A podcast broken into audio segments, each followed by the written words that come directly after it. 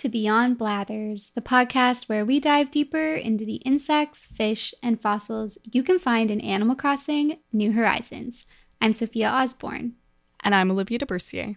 And if you want to support the show, check out our merch store over on Etsy. We've got stickers, keychains, sunfish ornaments, and postcards. So make sure to take a look over at etsy.com slash shop slash beyond blathers. Cool. So what are we talking about today, Olivia? You said the name, but I do not know what this is. Yeah, so we are talking about another mammal today, our second mammal since the mammoth. And this is not a mammal that's around anymore. We're going to actually be talking about one of the first of our kind, the first placental mammal, Juramaia, which is how I think it's pronounced. Um, Juramaia, like Jeremiah was a bullfrog, Yeah. except Juramaia was the first placental mammal. Yeah, that's what we're doing today. That's so cool. Yeah, I have never I've never heard of this animal before, but let's let's see what Blathers has to say about it and then get into it. So, if you bring a Juramaia fossil to Blathers, he'll say, "Ah, yes, the Juramaia, one of the first mammals and one of the few to live alongside the dinosaurs."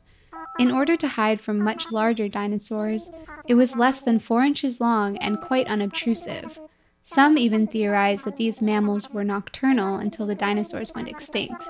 They needed every advantage to live among those behemoths. They were nocturnal before it was cool.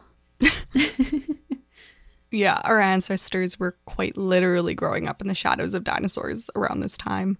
But Blathers, I feel like Blathers has really been dropping the ball. I think the past like two months worth of episodes, we've been finding a lot of Blathers errors, and this one's just like rife with errors.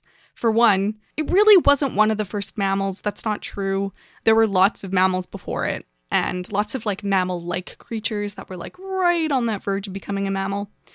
And there were also lots around at the time of the dinosaurs. Like there was like a decent amount of diversity in terms of the different kinds of mammals. I mean, they weren't like today, but like it's not really true to say that it was one of the few to live along alongside the dinosaurs. So yeah, sorry, Blathers. It's kind of it's kind of wrong, and also not all of them were necessarily nocturnal. I don't really know where he got that information from, but uh, I I think yeah, it seemed like from the evidence, Juramaia probably maybe was. It's hard to say for sure, but yeah, okay. But getting on with things, what what on earth is Juramaia? What are we imagining in our brains?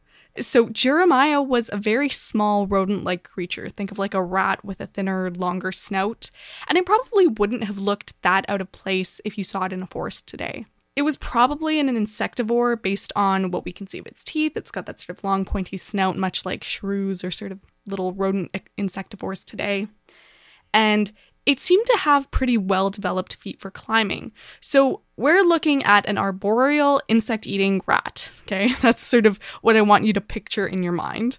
And that might not sound very impressive compared to some of the other prehistoric creatures we've talked about on the show, but Juramaia represents a very important stepping stone in the evolution of mammals, including us today. And before I talk about what that stepping stone is or was, it's important that we do a little mini lesson on what mammals are because this is very crucial in explaining why Juramaia is important. So, for our listeners, I challenge you to like maybe pause the episode here and see if you can think of the four things, the four main things that make a mammal a mammal. Because two of them are kind of easy, like a little bit more obvious if you think about mammals, maybe things that you were taught in school, but two of them are a little bit trickier. So, like Sophia, do you want to do you want to take a guess as to what those four things were? Are Okay. Uh, I feel like the obvious one is like, like the give, like giving birth to live young. Would that be the correct way to put it? Or like the the young like the baby developing inside of them? Yeah, that's super close. Okay. I mean, I guess that's one feature that's yeah, like they definitely do have a very specific way of but like some some mammals lay eggs. So Right. it's not always it's not always the case for mammals. Okay. Well, so mammary glands. That's like Yeah. yeah. Okay. So like producing mm, some kind of milk situation. Mhm. Yep, that's one. Okay. You got it. I don't know the others. One one of them also is like very superficial. Like you look at a mammal and you see Hair. Yeah. Hair? They have hair. Oh, okay. Yeah, they have fur or hair. I guess there's a lot of other animals on the planet that have fur or hair. They're not quite the same. Like often like bugs will have like like think of a tarantula, they have hair. Mm. Those hairs are made a little bit differently. I'm not exactly sure what the specific scientific distinction is, but yeah, that's one of one of the characteristic traits of mammals. Is another one being like warm blooded? No, I mean that is like a, a definitely a characteristic of mammals, but in terms of the four things that they need to be like a true mammal, the other two are like a little weird and obscure. Yeah, like I'll I'll get into them here. So, I mean, we talked about the fur or hair, so that's number 1. Number 2 is that they have a very specific type of jaw. And that jaw is made up of two bones, the dentary and the squamosal. And so that's very like anatomical, sciencey, but um, that's one of the differences. And that's something that's helpful in paleontology because that's something that fossilizes a bit easier than something like fur or hair, although sometimes those fossilize as well, or evidence of it fossilizes. And the third thing, which is one of the other sort of undercover, hard to tell things, is that mammals have three middle ear bones. And this might seem very like nitpicky, but it's super crucial to understanding how mammals came to be. So inside our ear we have yeah, like three kind of little bones in there and they help us to hear. And way way back in evolutionary history, our ear bones were actually part of our jaw. And over time, these bones moved back towards our ear, and scientists think that this helped us become better at hearing. So, just like the further it went back towards our ear, the better at hearing we were. Because if you think of reptiles, their hearing isn't that great. Like it's it's it's pretty darn bad. And their jaws look a bit like how our ancient ancestors' jaws looked before we became true mammals. They they have like different pieces in their jaw. Their jaw isn't like one structure. Now, having better hearing can be a real advantage because for animals like Juramaia, hearing better can allow it to hunt at night and exploit different resources than other animals. So, you know, if you're able to like scurry around the trees when the sun's not up, you're going to find all kinds of things that no one else will.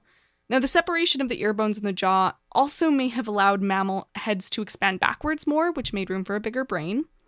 And this ear bone thing can also be helpful in deciding where that line is between early mammaliforms, so like the mammals that were almost at the mammal stage of evolution but not quite, and the true mammals. Because paleontologists can look at whether a new fossil has the ear bones in the middle ear, like a true mammal, or if maybe it's in a transitional phase between the jaw and the ear.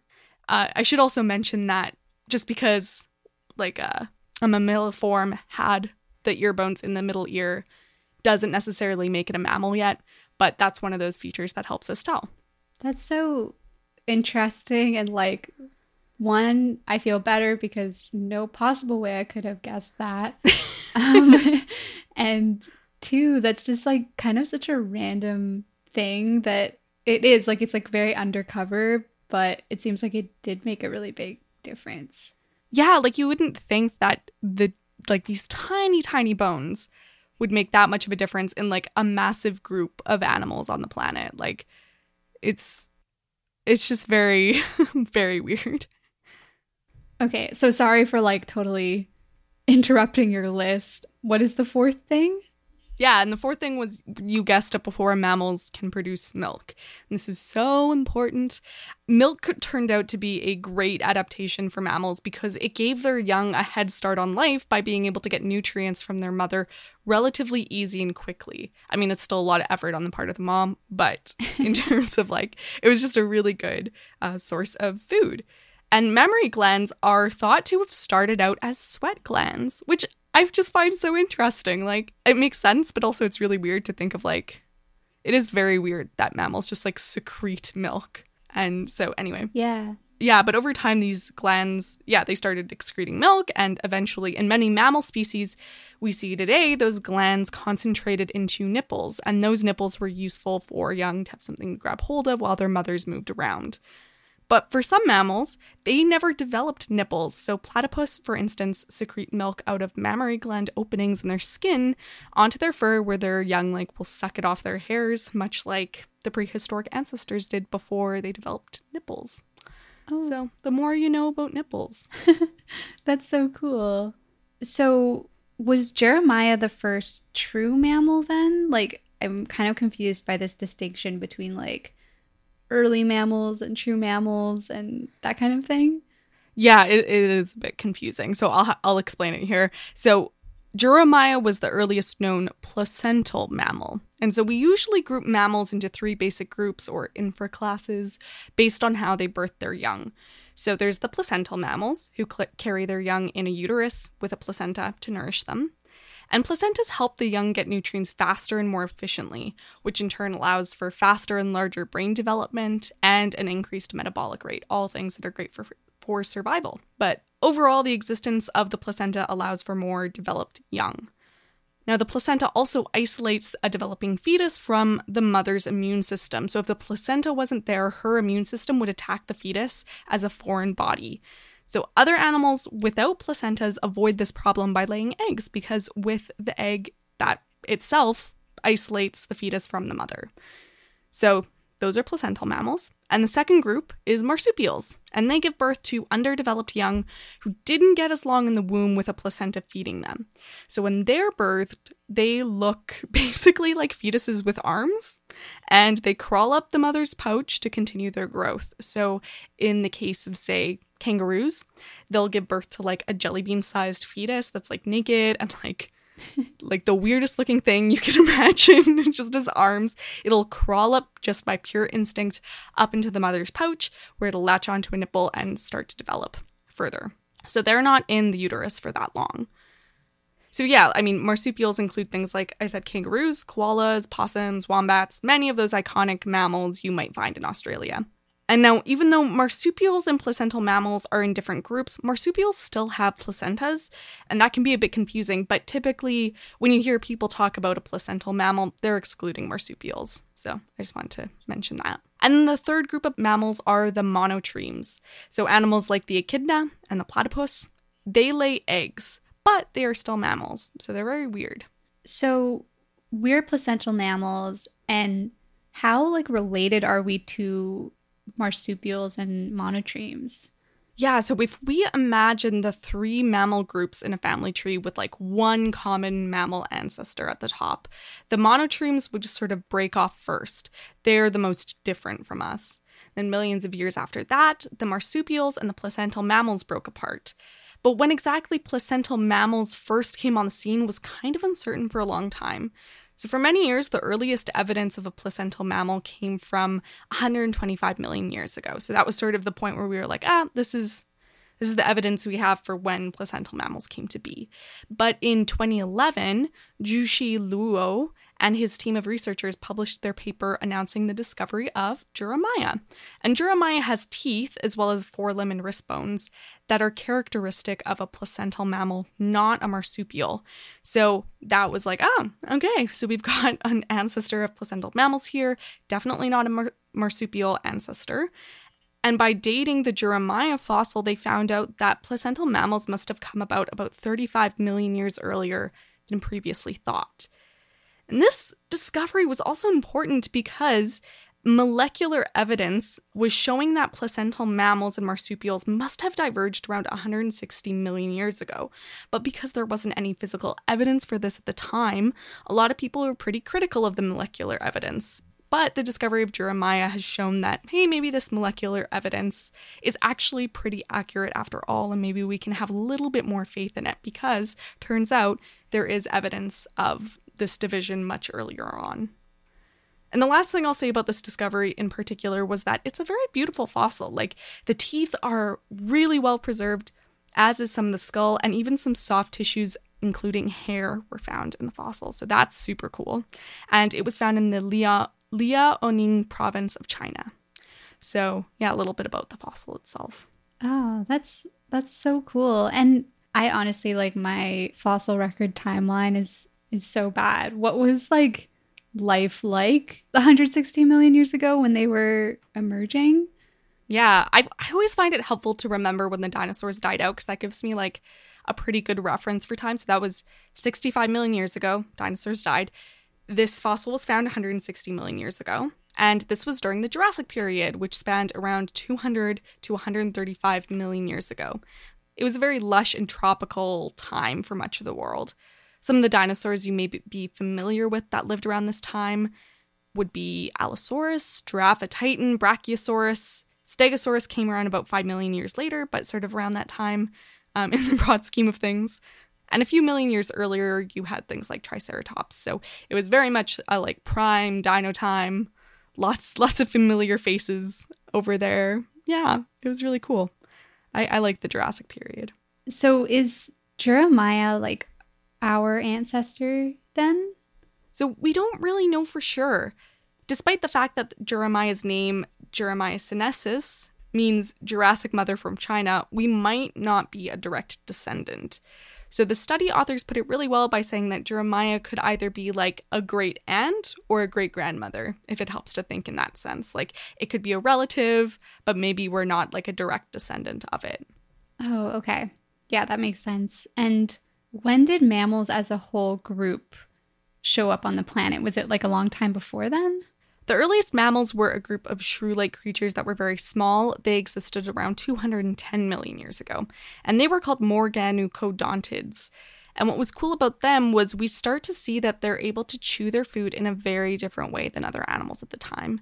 Basically, the way they could mash up their food, they were able to get all of the nutrients, all the calories out of that food, and more calories is always helpful for survival. So they were a pretty successful little group. And talking about mammals during the age of the dinosaurs, it's kind of cool to remember that while we weren't seeing the same diversity of mammals we would see in the more like recent millions of years, mammals were still occupying all kinds of niches during this time. Some were gliding through trees, others were preying on baby dinosaurs, some were swimming through rivers, and they could get up to the size of wolverines, so they weren't always that small once, you know, you get into the time of the dinosaurs. So even though the early mammals were tiny most like things, they, they were starting to diversify later into the time of the dinosaurs.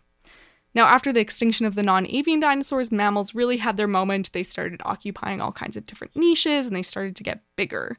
So, yeah, it was like party time for the mammals after that. and a little Animal Crossing fun fact is that you'll find the Juramaia fossil near the Dimetrodon in the museum. And Dimetrodon is like that dinosaur looking thing with the sail on its back. Dimetrodon lived even before flowers existed, so like a very long time ago. That's during the Permian. And this animal was not actually a dinosaur, it's a stem mammal. It's a very early mammal. So, yeah, I think it's kind of cool that they're located near each other in the museum. But I'll leave the rest of the Dimetrodon facts for later when we do an episode on it because it's a very cool thing. Wow, I had no idea about that. I know what you're talking about, like the one with the sail. That's so cool. Mm-hmm.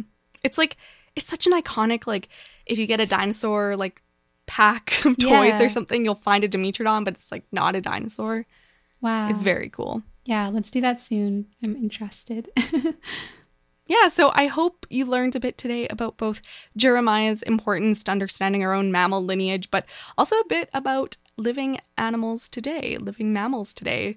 Because I think it's pretty fascinating that mammals we live among today, like kangaroos and Tasmanian devils, that like even though we might think of them as being somewhat closely related to us at least compared to like birds or reptiles you know they haven't been related to us for at least 160 million years.